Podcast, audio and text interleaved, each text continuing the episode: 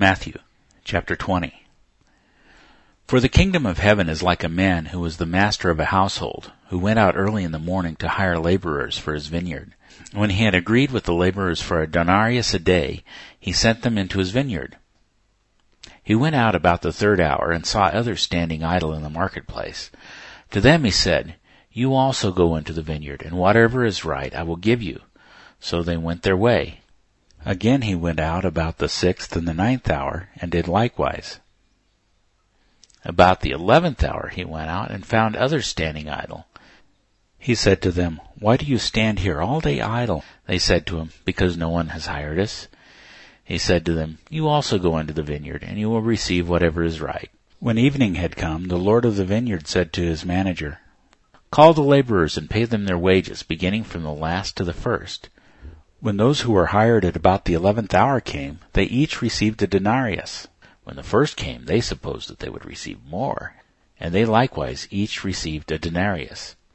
When they received it, they murmured against the master of the household, saying, These last have spent one hour, and you have made them equal to us, who have borne the burden of the day and the scorching heat.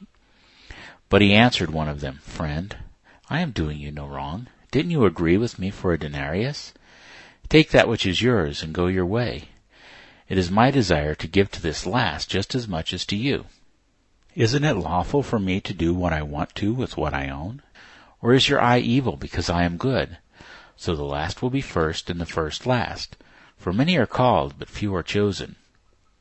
As Jesus was going up to Jerusalem, he took the twelve disciples aside, and on the way he said to them, Behold, we are going up to Jerusalem, and the Son of Man will be delivered to the chief priests and scribes, and they will condemn him to death, and will hand him over to the Gentiles to mock, to scourge, and to crucify, and the third day he will be raised up.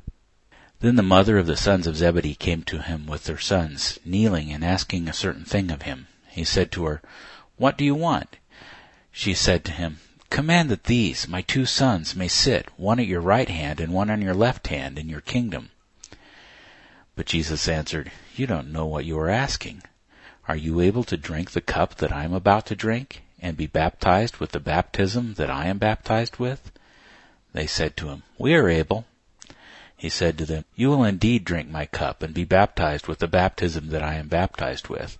But to sit on my right hand and on my left hand is not mine to give, but it is for whom it has been prepared by my Father.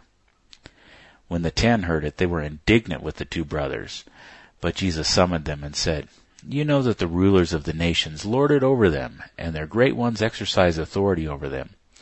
It shall not be so among you, but whoever desires to become great among you shall be your servant.